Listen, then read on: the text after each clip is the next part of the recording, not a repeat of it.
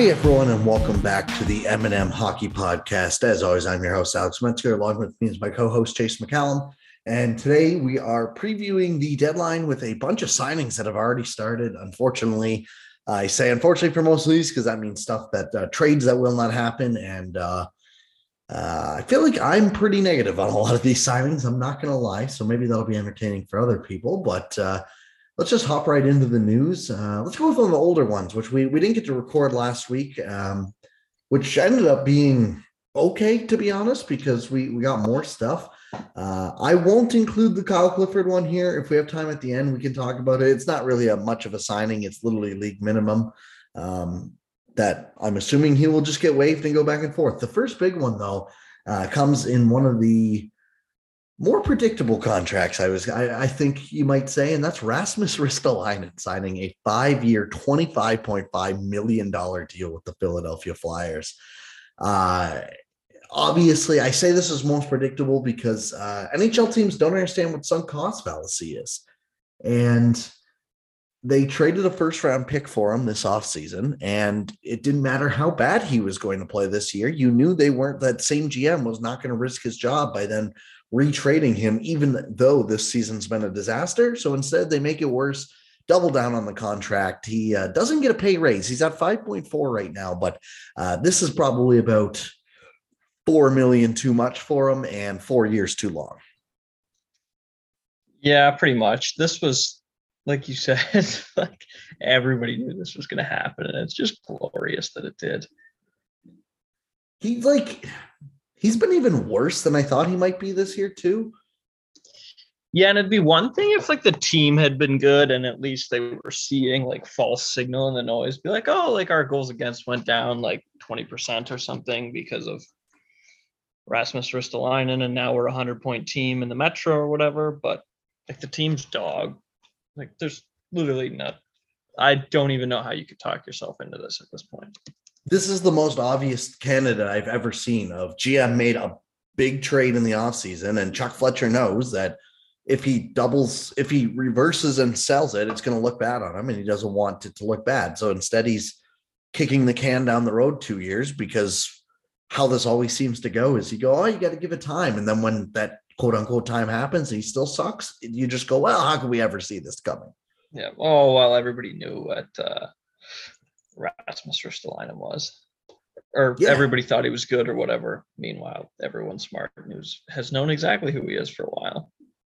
Yeah, exactly. Anyone who's been paying even a little bit of attention knows that that uh, that wasn't the case. So yeah, uh, exactly. Uh, yeah, like I I don't have a ton to say on this other than like it's hilariously bad and this just automatically becomes one of the worst contracts in the NHL because he is literally so bad.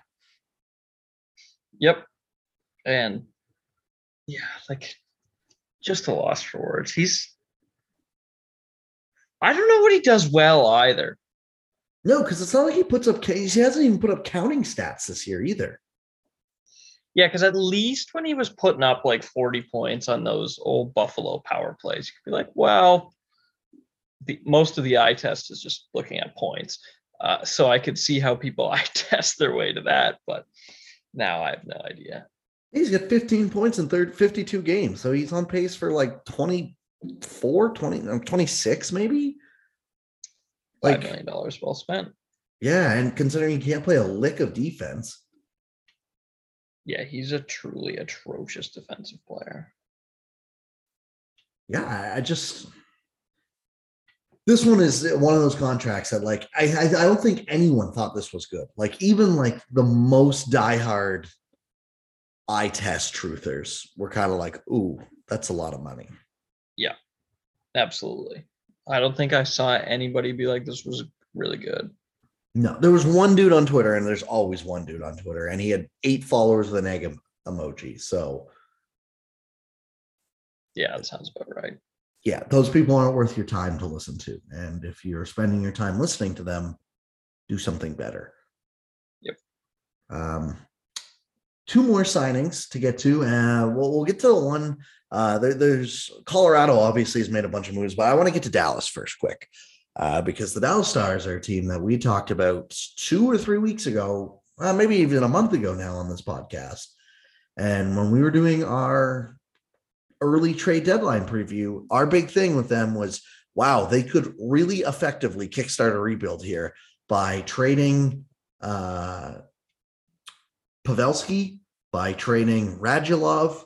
Probably would need to retain, but you could still get something for him. Uh, you could probably get a haul for Klingberg, and Braden Holtby's playing out of his mind as well.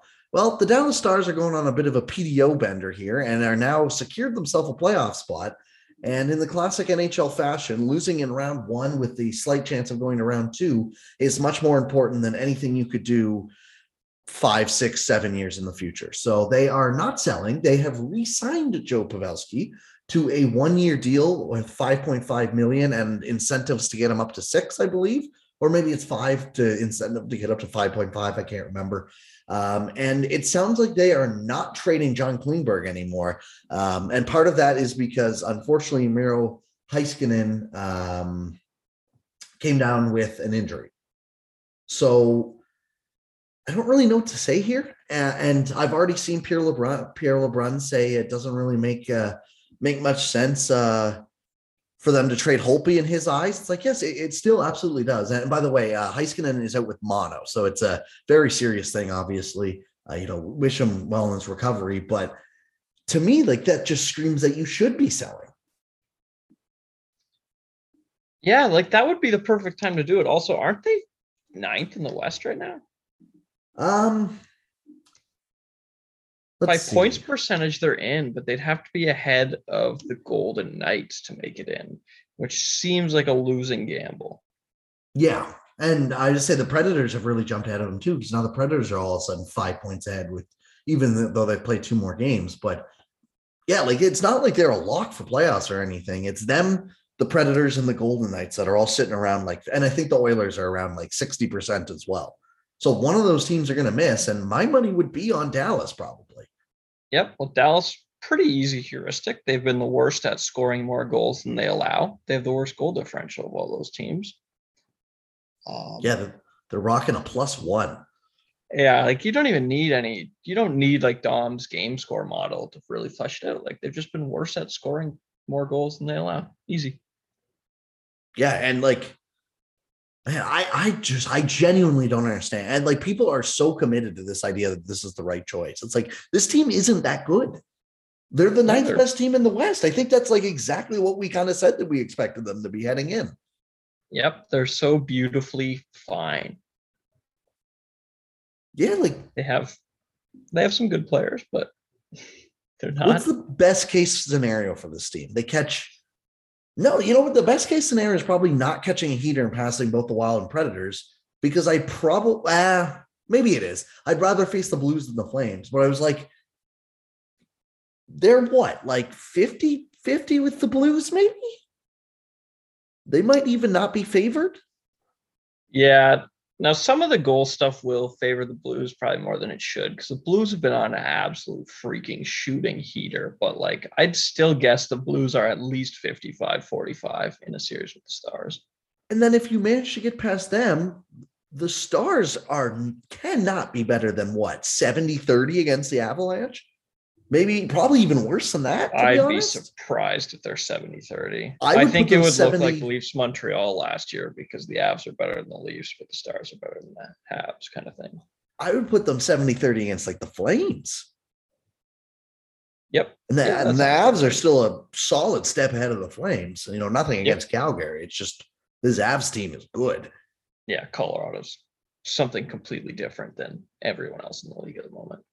But like so if that's the best case scenario we're given, and the, the Stars fans are immediately going to be like, well, what were the odds in the 2019 run when they upset the Avs? It's like, A, I don't think that Avs team was as good as this one. This is like, and like last year was a unreal Avalanche team. They might even be better this year. I'm not quite sold on it, but they're definitely not much worse. And the, both these teams have been better than the 2019 one. And it's just like, if you really want to tempt fate that the Avs are going to have to use, uh, um, Michael Hutchinson in net again as their fourth string goalie, go for it, I guess.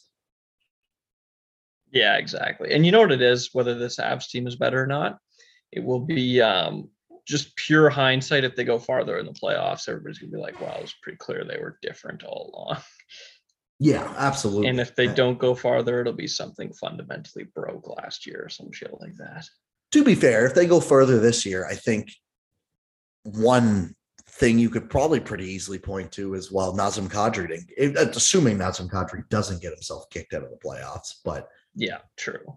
But still, um, yeah, it's just I to me, I don't understand. Like the the Joe Pavelski contract in a vacuum is really good. And honestly, any cup contending team signing this this offseason, I'd be like, that's a phenomenal signing. One year, you know, the past two years, he has crushed that value out of the park. And if it backfires on you, so what? It's one year at 5.5 million, right? But for them, it's just like you could have gotten a first and a prospect probably for Pavelski. And now you're locking yourself into this core for at least another year. I don't get it. Yeah. Oh, like tell me you're Boston. You don't give up a first and a d- good to decent prospect for this without even blinking. Yeah, 100%. Like you and your fans are pumped when you do that deal, and rightfully so. Yeah, like you're yeah. declared the deadline winners or whatever. Yep.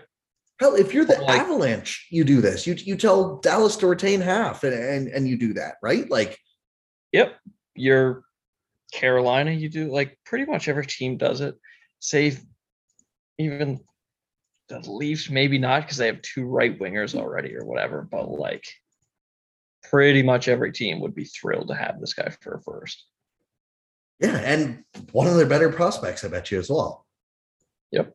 So, and then on top of it, like the Pavelski thing is bad in itself, but then now you're you've convinced yourself because you're keeping uh, Pavelski, you need to double down on keeping John Klingberg and probably Braden Holtby. Yep.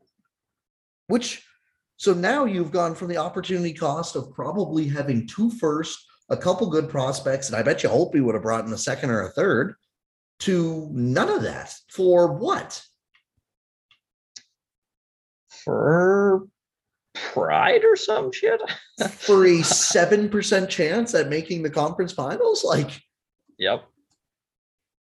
what you, I'm, I'm checking i'm looking up money puck right now because i want to see what their odds are. Here take a guess. I don't know if you've looked at them or not but what do you think their make playoffs we'll start with that a team that has decided they are going to forego what would probably automatically be two first round picks, two really good prospects, and a second or a third. What do you think that that percentage should probably be 90% plus, right? And there's a lot of teams that are 90% plus. What do you think yep. their playoff odds are at right now? 30. Higher than that. They are above 50, but okay. Uh 55 or 60? 63. So they have about a two and three chance. So right now, uh, and by the way, like when I say playoffs are pretty close to lock in, uh, here are the teams that are 100% according so like 99.99999, right? Florida, Colorado, Carolina, and Tampa. Toronto and Calgary are, are Toronto's at 99.99%, Calgary's at 99.98, Pittsburgh's at 99.96, Boston's at 99.90, New York is at 99 on the dot, St. Louis and Minnesota and Washington and LA are all at 96 to 98%. Edmonton is at 81%, Nashville's at 77, then you have Dallas at 63 and Vegas at 54 with Vancouver at 18 for that last uh, western spot basically. What do you think their odds are to make the second round? So winning a round. So they're uh, now it'll be like 27 or some something like that, 27% chance.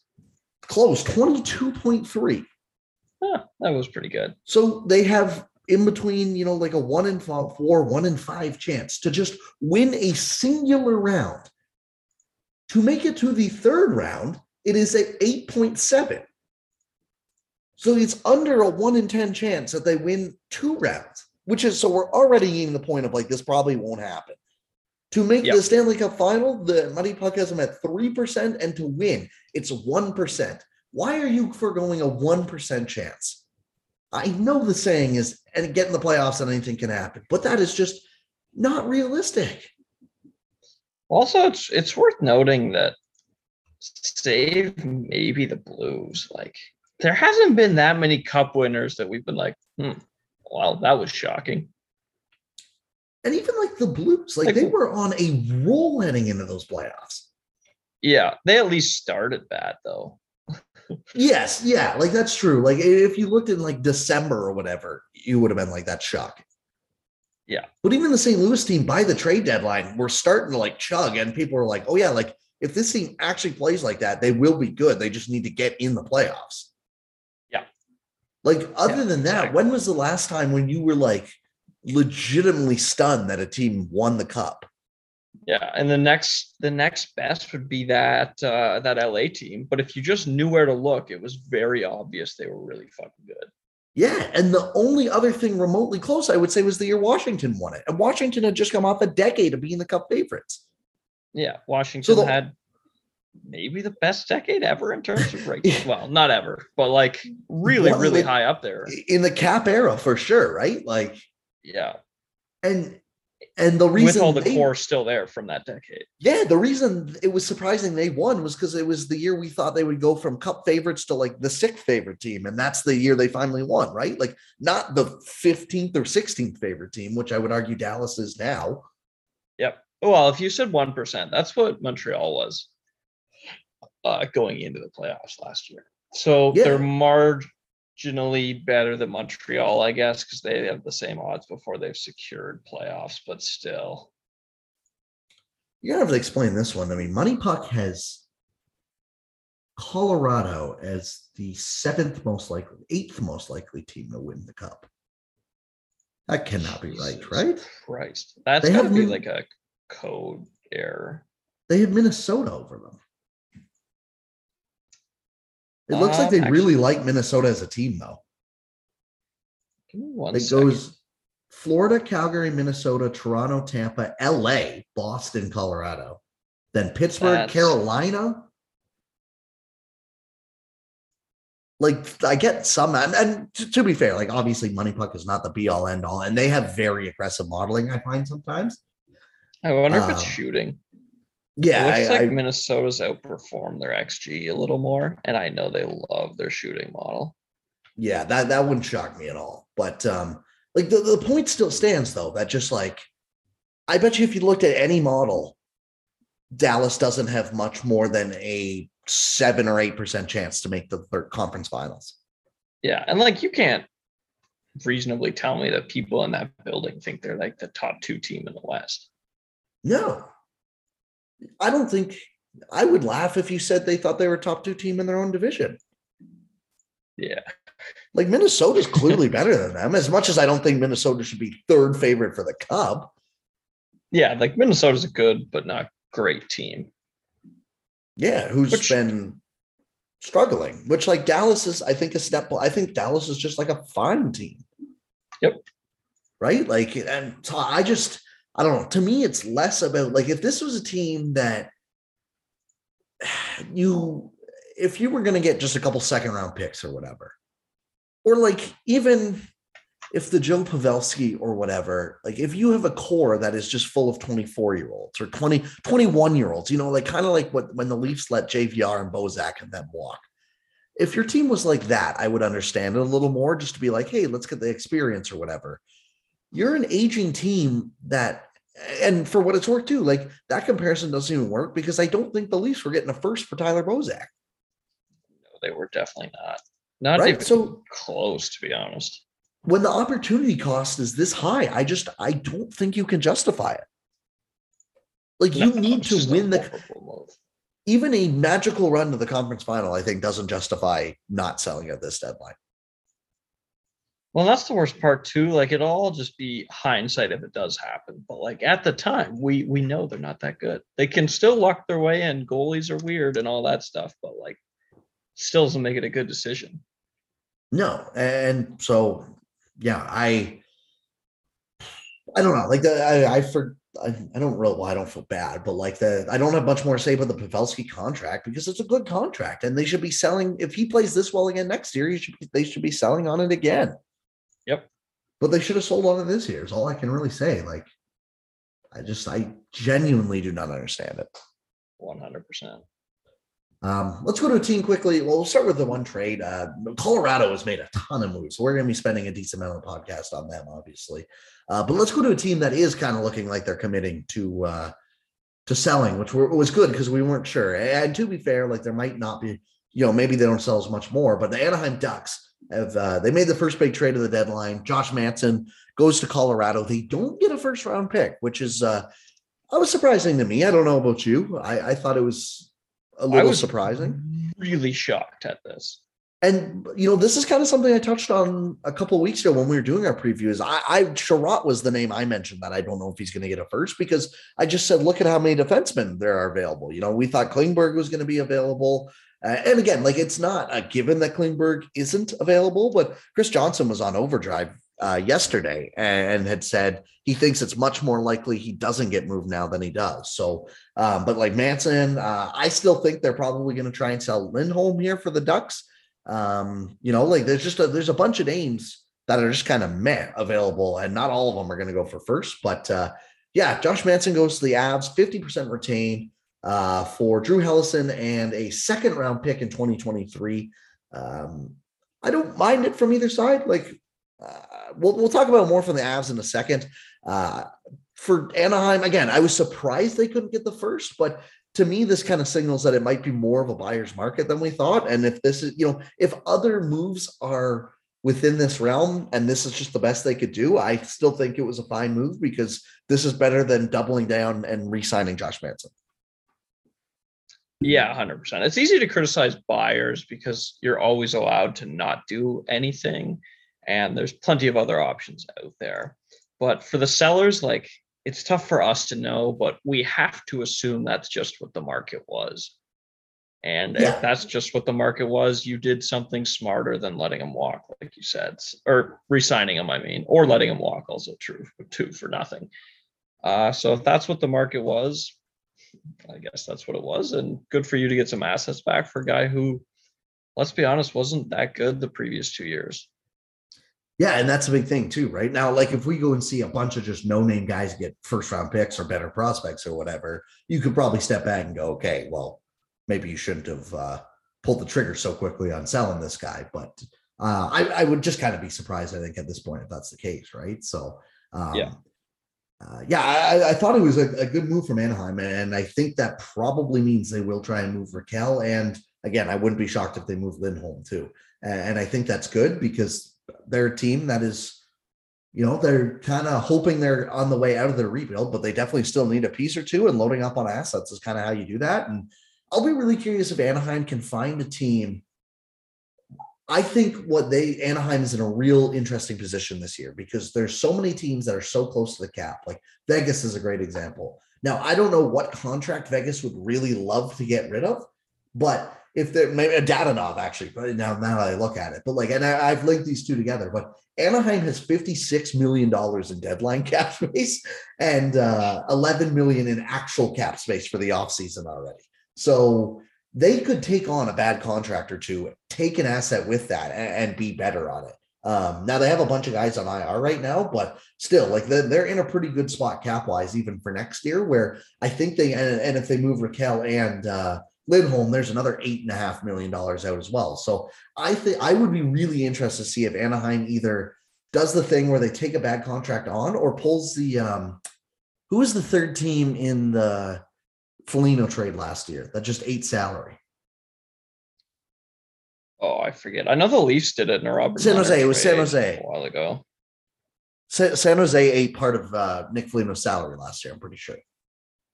Yeah, that sounds right or maybe it was Riddich's, uh, whoever. The Leafs had a three, you know, with San Jose because that, that was where the extra fourth came in. Um, but like I could see, like if Anaheim does that for a team, like let's say the Avs, for example, they go if they want to go big game hunting with Claude Giroux, and we'll get to them making space in a second. But if they're like a million dollars off or whatever, Anaheim could be like, yeah, if you throw in a fourth round pick or whatever, we'll eat that million dollars on our cap for this year. Yeah, that'd be perfect and then suddenly you have a more space free or like right suddenly you have just a free asset for the space you're not going to use anyway so um, yeah i think anaheim has a real potential to be the quote unquote deadline winners this year if they just commit to selling their big pieces uh, i would assume Rakell will probably I'm second guessing the mark. I Rakell will definitely get a second in a prospect. I could see Rakell still getting a first, even though he has not been very good, but that didn't stop Josh Manson. Uh, I still think Lindholm could get a first, but hockey brain people might like Manson more than Lindholm too. So, but I they'll easily get like two more seconds out of this.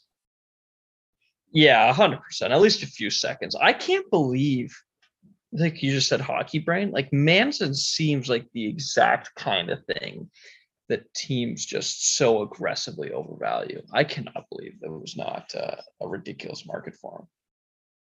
Yeah, and especially because like, like it's Colorado's second. Yeah, yeah, you're getting a third. Literally, like this, and it's next year. So maybe you're betting that Colorado looks a little worse next year. But like, best case scenario, you're getting what, like the 50th pick if they flame out in the second round? Yeah, like there's a maybe I don't know the exact odds. There's probably a close to a 50% chance you're getting a pick that was deemed a third rounder like two years ago or three years ago in the pre Vegas Seattle. Yeah, absolutely. 100%. So, like, and again, like, uh, picks are picks, and it's not like there's a massive difference between 40 and 60 or whatever, but it's just one of those things where it's like, we know teams value that. Yeah, 100%. So, uh, yeah, I was surprised that, uh, and hey, Howson's supposed to be a pretty good defensive prospect as well. It's not like they they got absolutely nothing on that end, but he's already 20 years old too. So it's not like he's this fresh 18 year old that they just took or whatever. So um, yeah, I, I, was a little surprised that the market was this uh, this low on them. I don't know. It'll be interesting to see if they uh, looks more like a panic move than anything else from Anaheim, or if this is just it's going to be a buyer's market and some guys we thought would fetch a haul are going to go for super cheap. But uh, on, on Colorado's end of things, I'm curious to get your take on this. Did you think? Obviously, we're not as high on Josh Manson as everyone. I think you might even be a little lower on it. Like his stats have, he's had a rough year, and he didn't have a great year last year either. But he's been bad this year. Like, I, there's no hiding around that. Yeah, it's actually kind of weird. It reminds me of like the old like Wheeler stuff. Like we're not that far removed from like Manson back when I was making player models was like a spreadsheet hero. Like there was a time when stats people were absolutely absurdly high on him relative to the rest of the league. And that is not the case anymore. And that hasn't been the case for about three or four years. So it's kind of a tough one to evaluate, given that he used to be really good and that Colorado's a really smart team. I can't say that I'd be that shocked if he goes there and does really well, especially in a reduced role. But I also can't imagine that you couldn't have done this really cheaply given what he's provided the past few years. Like, what does he do well? Pre- prevent zone uh, zone entries. Like, you can get a guy to prevent zone entries really cheap for you if that's what you want. Is that what Martin Marincin was always really good at, or is that what he's really bad at? That is exactly what Martin Marincin was always good at because he was like six foot sticks, so he could just wave a nine foot tall hockey stick and never let anybody in the zone. Yeah, and like, and so I, I agree with that. I, I think that it'll be one of those classic cases where like he might have to be the number five guy on this team, and yeah. I wouldn't be surprised to see his uh, results improve drastically if that's the case. That being said, obviously they didn't pay top tier dollar for it, but it's not a cheap acquisition for a number five that you probably could have found in some random depth defenseman from the Seattle Kraken or whatever. Exactly. Like it's not like they paid a first or anything huge, but the fact that Anaheim accepted this trade does also imply that you were willing to give up more than anyone else in the league for him. It kind of reminds me of the David Savard trade from last year with Tampa. That's a very good comparable. it's only going to be considered a good trade if you literally win the cup and nothing else, which means it's a stupid trade. Yeah, like and the the, the David Savard trade was a bad trade for Tampa. It still was, even though you know no one complains about it. No one should complain about it because they won the cup. But if you're looking at that objectively, he was like a net negative when they were like they were a net negative when he was on the ice for that team during the playoff run. The one other thing I will say, and again, like the, the, it just comes back to opportunity costs, I think, because you could still do the same thing with a Seattle defenseman. But getting Mc, MacDermid and Jack Johnson out of the lineup full time is probably a significant plus. A hundred percent. But that does counter one of the other points I've seen online, which is that Colorado's a defensive factory. So you're an idiot if you think this is a dumb move. Uh, Jack Johnson's still been Jack Johnson there. Even a good statistical comparable for Josh Manson was great defensive defenseman Ryan Murray. He's been kind of bad in Colorado too. Like they don't just magically make everyone good. I was just about to say Ryan Murray's another one that we love that move in the offseason, and he's just been like a replacement level player, which yeah, he's been pretty blue, mediocre. On that blue line is fine. Like when you have Cale Makar, Samuel Girard, Devon Toews, and you know, you hope Bowen Byram, who hasn't been able to stay healthy at all, like you probably don't need much more in replacement level on your bottom pair, but you're giving up a lot of assets to to do that, right? Like, yeah, they're another kind. They don't seem to want to move him because they're the, the leader or whatever. But Erik Johnson makes six million dollars this year and next. Like that feels yeah, like a contract that would be they, a huge move. They have to move that deal, right? And it, it'll probably be a summer thing, but like even right now, so they obviously they made another move, uh, Tyson Jost for Nico Strum or Sturm, sorry. Uh, that is purely a cap thing. Sturm makes 725k, Jost makes 2 million. So they freed up another. So they're they're at a projected 2.997 mil in deadline cap space, basically $3 million in deadline cap space, which means if they want to go get someone like Claude Giroux, they could have Philly retain four, flip them to someone else, have them retain two, and they can fit Claude Giroux and probably another depth piece if they really wanted it still. So they can go and add things. Well, guess what? You would almost you wouldn't need Claude Giroux to be retained if you can just move Erik Johnson's salary off your team. But I don't know who's taking that at the deadline. Again, like I, if you're Anaheim, this that seems like the perfect deal to take. Like, yeah, absolutely. I don't know what you would get for an asset because I would be asking for probably more than a third round pick which is the closest thing that Colorado has. Because this is the other thing too. Like, I don't. You'd have to identify a prospect you like. You would, yeah. They'd have to really be shooting for uh, Justin Barron, probably. They're yeah. their first round like, draft pick. Yeah, he was one I was looking at. Martin Kaut and like a third or something is another. I think if you fell in love with his priors or whatever. But you'd have to yeah. get creative in the process. Jean-Luc Foudy, maybe like if you if you liked him or something like that. But um, yeah, like that, like Colorado. I don't think that people kind of realize how all in they need to be this off this season because if it like they're uh, the thought is they're going to probably still go for Claude Giroux. Now they've been linked to other forwards too. So, but if they go with Claude Giroux, I'd imagine their first next year's probably gone, right? Oh, easily. So that would mean their first this year is gone because that was traded away for Kuemper. Uh, their second this, just um, now that Pavelski's gone, he's the best rental on the market by a ridiculously wide margin. Correct? I think so. Yes. I'm Unless trying I'm to missing somebody. I'm trying to do a quick thing in my head, but I would assume so. Yeah, like let me just like I think uh, Pavelski was the only one in that stratosphere.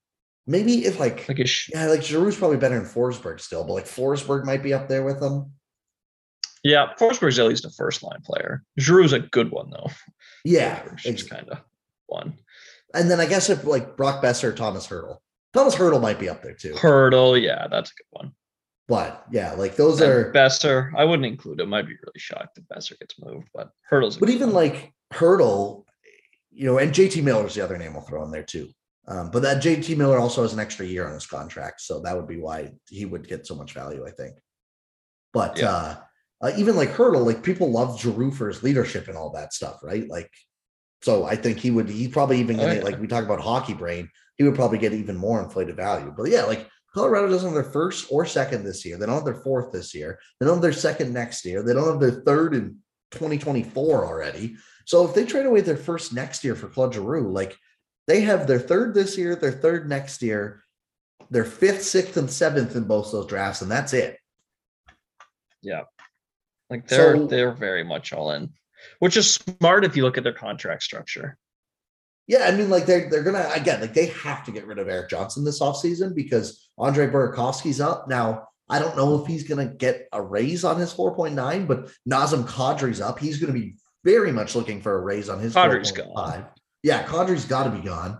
Nichushkin's up. He's to be probably looking for a raise on his 2.5. Like I could see some team easily giving him three or four for a Yeah. couple years too, right? Like, um, then on the defensive side of things, like they're going to let have to let go of both Murray and Manson, and you know, like that is still two bottom pair to like that's still their five and six. They're going to have to find replace somewhere. Um, Yep. you know, so and again, Kuemper's if gone.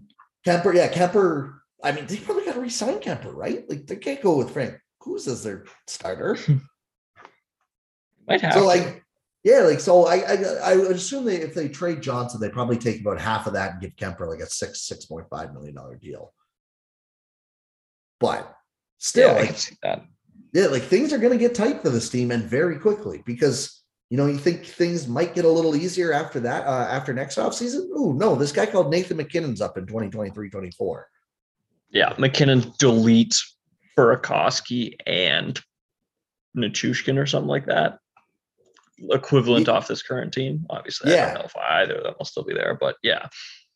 Yeah, exactly. So yeah, things are going to get uh, tight for this team real quick. So this is definitely the the best chance, and I would argue too. Like obviously, we don't know how teams are going to look in the future, but like the West is very wide open. Like this is probably going to be one of the times the West is the easiest to win.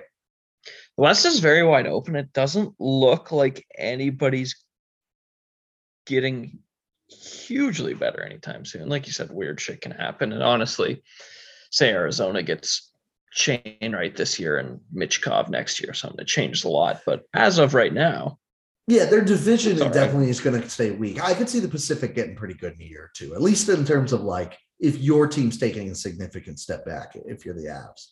Yeah. Because like assuming the Flames keep the band together, they'll just be at least be a good team again next year. Yeah, Uh, the Kings are looking solid, and I would assume they'll probably look to add again in the offseason. The Oilers are the Oilers. The Golden Knights are on the worst end of PDO basically you can get yeah. and like injury luck, right? Like there's no reason. Anaheim's a big threat to do what the Kings did this year.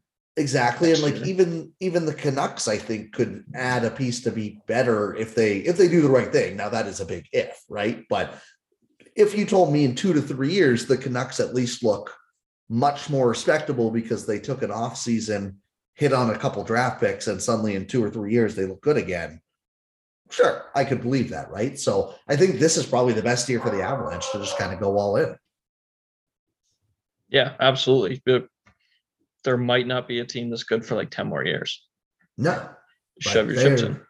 Yeah. So the, the fact that they could add more is like gross. So uh yeah, I mentioned they have three million dollars in cap space. They can definitely make uh make some more moves already. Uh did you have any thoughts on that Pavel Francouz contract? He signs basically an extension of his deal now. He got two years, two million per. Um his biggest thing has been health. He's been really good as a goalie when he can stay healthy. He just has not been able to stay healthy, and he's already 31. Yeah, I didn't realize how old he was. I thought he was like 24. Yeah, like he feels like that guy who's been like 26 the whole time. Yeah, but now he's 31 years old. No, it seems like a decent bet. I mean, obviously his health should scare the shit out of you, but uh, it's $2 million. So the floor is really low. Yeah, and like if people want to know how good he's been, like obviously very small sample. He played two games in 2018-19, put up a 943. But then in 2019-20 at 34 games, put up a 920. Uh, sorry, 943 in the two games. He put up a 923 last or 2019-20. And then he didn't play at all last year. And then this year he's played 14 games, put up a 920.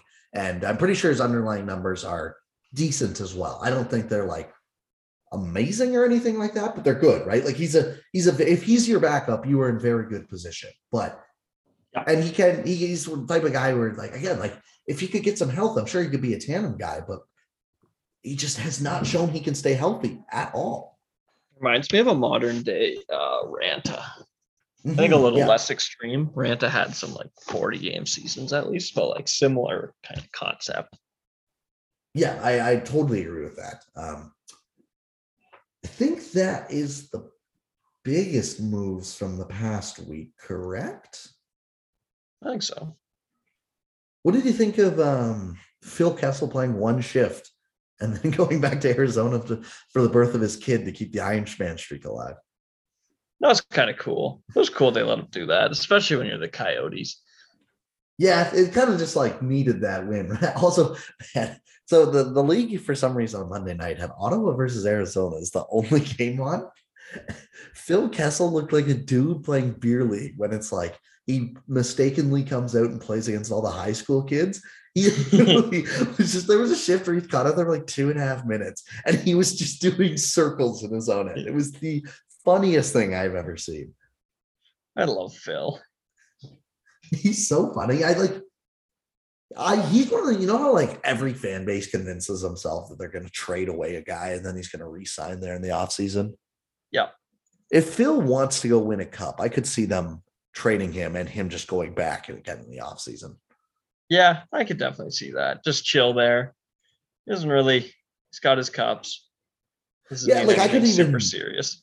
I would say if they don't want to move him and he doesn't want to move, I could see them just staying there. This, you know, like it kind of people just assumed he might be he'll be on the move this deadline, but like if people are only offering like a third or a fourth round pick, I could absolutely see Arizona being like, eh, you're a good enough guy to have around the locker room. And like Phil knows he's going to have a spot on this Arizona roster for a number of years.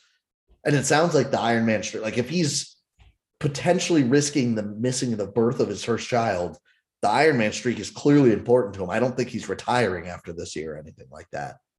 No, I wouldn't think he'd retire. It So seems like because he's still putting up points. No, Yeah, like, it's not like he's- whatever, but No, but he's still just throwing up like I think he's on pace for what, like 20 something goals and 40 something points. yeah, that sounds about right. Just Let me just Being double check, but yeah, exactly. He's, he's got 36 points and 59. Ne- Definitely not as many. He's got 30 assists, only six goals this year, but like 36 points in 59 games is nothing to sneeze at. yeah, it's still rosterable. Yeah, No, 50, that's a 50 point whatever, pace. but- Yeah, but so I think it it really depends just how much like how much willingness he has to go win a cup. Like if he wants to go chase a cup, there will be suitors for him, and I'm sure he will get moved. But Yep, somebody with a hole on their power play too, and all that.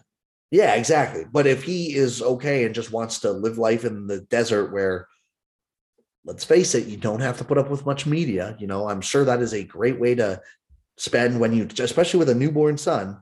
Um, I could absolutely see him just signing or re-signing, you know, one to two year deals in Arizona for the next couple of years too. So Yeah, hundred percent. um there was one other thing I wanted to get to, but I cannot remember. Oh, Vegas. This is the other thing. So Vegas is like not a lock for the playoffs at all. Yeah, they're below. I saw them go below eighty in Micah's model. He was tweeting about. They're 52 in uh money puck, and I want to say they're close to 60 at Dobbs. And like the lowest of the playoff team, like Dallas has a higher one, I, I think, in Dobbs as well. I'm I'm just trying to double check that right now, quick. But um, yeah, like they Okay. and Lehner just went back on the IR. Yeah, it would be kind of nuts if they missed the playoffs. It would be a disaster because this is another team like they're going to be good next year, but this is a team that you know is just doing everything they can to stay under the cap right now too. They're going to have to change that in the offseason, I would assume as well. Oh yeah, I would think so. I, unless there's something I'm completely missing, but I think uh Martinez might be up this year, but but even he like that's a roster place you have to get re- like replaced, right? Like yeah, oh yeah, man, you like God, and they're yeah, like they're loaded with RFA. Like they're gonna have to sign, they're either gonna have to get rid of or sign Nick Hague. Um that'll actually be kind of expensive too. yeah, like that won't but that won't be cheap, but it'll it'll be more than his 791 he's making now. yep. Um, now, a couple of the other RFAs they have, Nicholas Waz, the other one. Um, then a couple of the other guys are just guys they have up here. But never mind, Martinez got two more years. That is that's a contract they're going to have to try and look to move off of this summer. But Brett They just re-signed him, didn't they? I think they just gave him a four-year, three or four-year deal at five point two five. Now that you say, that. Yeah. yes, they yeah they, they totally did. Uh, Reilly Smith is up this year; he'll be gone. So there's five million. Mattias Janmark's probably gone. There's two million. But like those are very effective players that you need to figure out how to replace. Yep. Yeah, So- absolutely. Yeah, and again, I, I would assume they're probably going to try and move off of Dadonov's five million. So they, they're probably going to have some space to work with, but they're losing a good amount of actual NHL talent in the process too. It would be a disaster if they miss the playoffs this year. Like this is supposed to be there. Yeah, and again, like you talk about to Colorado not having a better year to go in in terms of how good the West is. Vegas is not going to have. There's no way you can convince me the Pacific is only going to get worse from here in terms of excluding Vegas. Yeah, yeah, imagine a poor Eichel too, a fan of sucking. Yeah. Well, that's what I, I saw a couple tweets. It's like, wow, are we sure just Eichel doesn't have the worst vibes ever? poor Jack like, Eichel. Yeah, like uh, I don't know. Um, yeah, Dom's model they're under 60%, just a tad below. Calgary's wow. almost at 100. Edmonton's shot up to just under 80%. LA is about 75. Vegas is at about 59. Uh, in the Central, Colorado, Minnesota, and St. Louis are all well above 90. Nashville's just under 90, and Dallas is sitting at about 67%, probably, it looks like. Yeah, so like they're in a dogfight here. That is uh that is for sure. It's um oh here, sorry, here's the exact percent. 66 for Dallas, 56 for uh um Vegas. Wow. Mm-hmm. It's uh also anyone who had uh, Calgary play uh, division winner futures looking pretty good because they're at 98% to win that division. I actually think I do. I haven't opened Pinnacle in a really long time, but I think I do. The uh, the LA Kings have been an interesting story too. Like they're a lock for playoffs basically now. And they're like actually kind of good too. Yeah, like it's not like this is just. And the weirdest thing is they don't have great goaltending. Like Quick's a 907 and Petersen's been a 900 goaltender. Yeah, they've just been. They're like one of the best XG teams in the league. The classic Kings, they're back. True. Daryl Sutter's doing it elsewhere, but they're still fine. Yeah, exactly. Um, yeah, no, it, it's a interesting race here. So um, it'll be interesting. Like I will be very curious to see what the Kings do at the deadline. I don't think they should like go pure rental or anything, but they strike me as a team of like they've been linked to Chychrun a lot, and that makes a lot of sense, I think, for them. Yeah. They have the prospect pool to do it. Chychrun fits their mold of like he's a 25 year old defenseman. They could use some help on the blue line, and like he's going to be there for a number of years, right? Like, yeah, they have to think like smart long term yeah, you, you can't be pushing all your chips in for this year because it's just this isn't your year. Take this as like, oh, we're getting some experience and that's good. Yeah. So um other than that, I don't have a ton. Do you? Is there anything you want to touch on? I don't think so. No, no I don't um, think so. I don't think so either. Um, it'll be interesting to see how much happens this coming week and how much teams actually wait. Uh, until the deadline, like until Monday of the deadline. Actually, yeah. okay, no, you know what? We we can't we can't do this whole episode without uh picking your brain. Are you team Leafs need to go get a goaltender? No, I don't think so.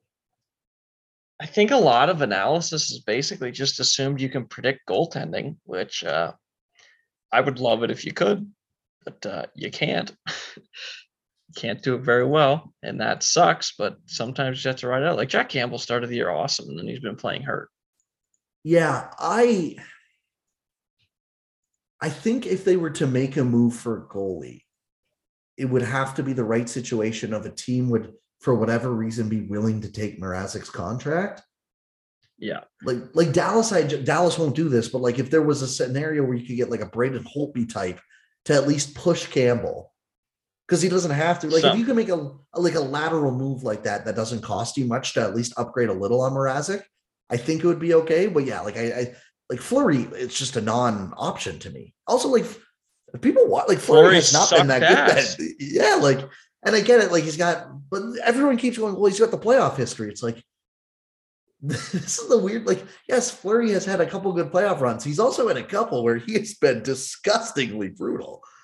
Yeah, he's been awful many times over.